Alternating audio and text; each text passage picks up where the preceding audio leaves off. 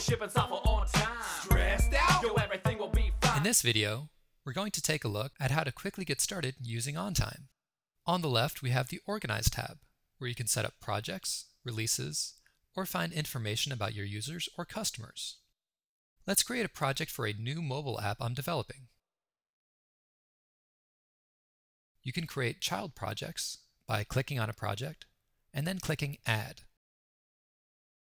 Or click All Projects and then Add to add a completely separate project. Now we can start adding items to our projects.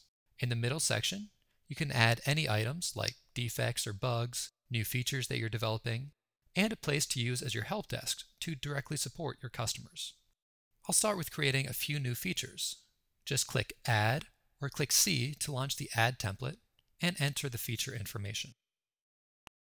We can add a description, assign it to different team members working on this project, set a due date, and any other information you would like to include. These templates can all be customized to include different fields, have certain fields required for new items, and can be project specific, so you're adding any information required based on your project's needs.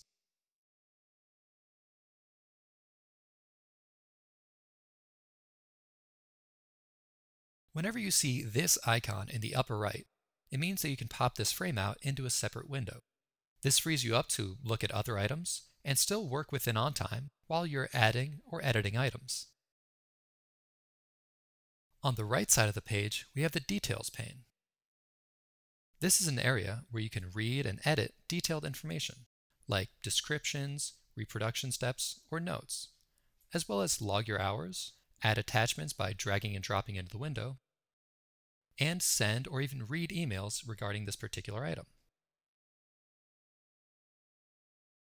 If you would like to keep some personal notes, or anything that's not necessarily attached to a specific item within OnTime, we have the OnTime Scratch Pad.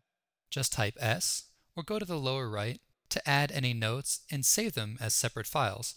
There's no need to save them to the drive and worry about where they're located. They'll always be accessible whenever pulling up OnTime.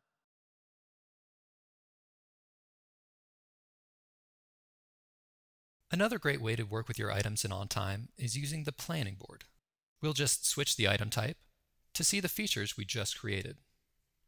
You can even add new items right here by clicking the plus sign or type C, the same keyboard shortcut we used previously when creating items.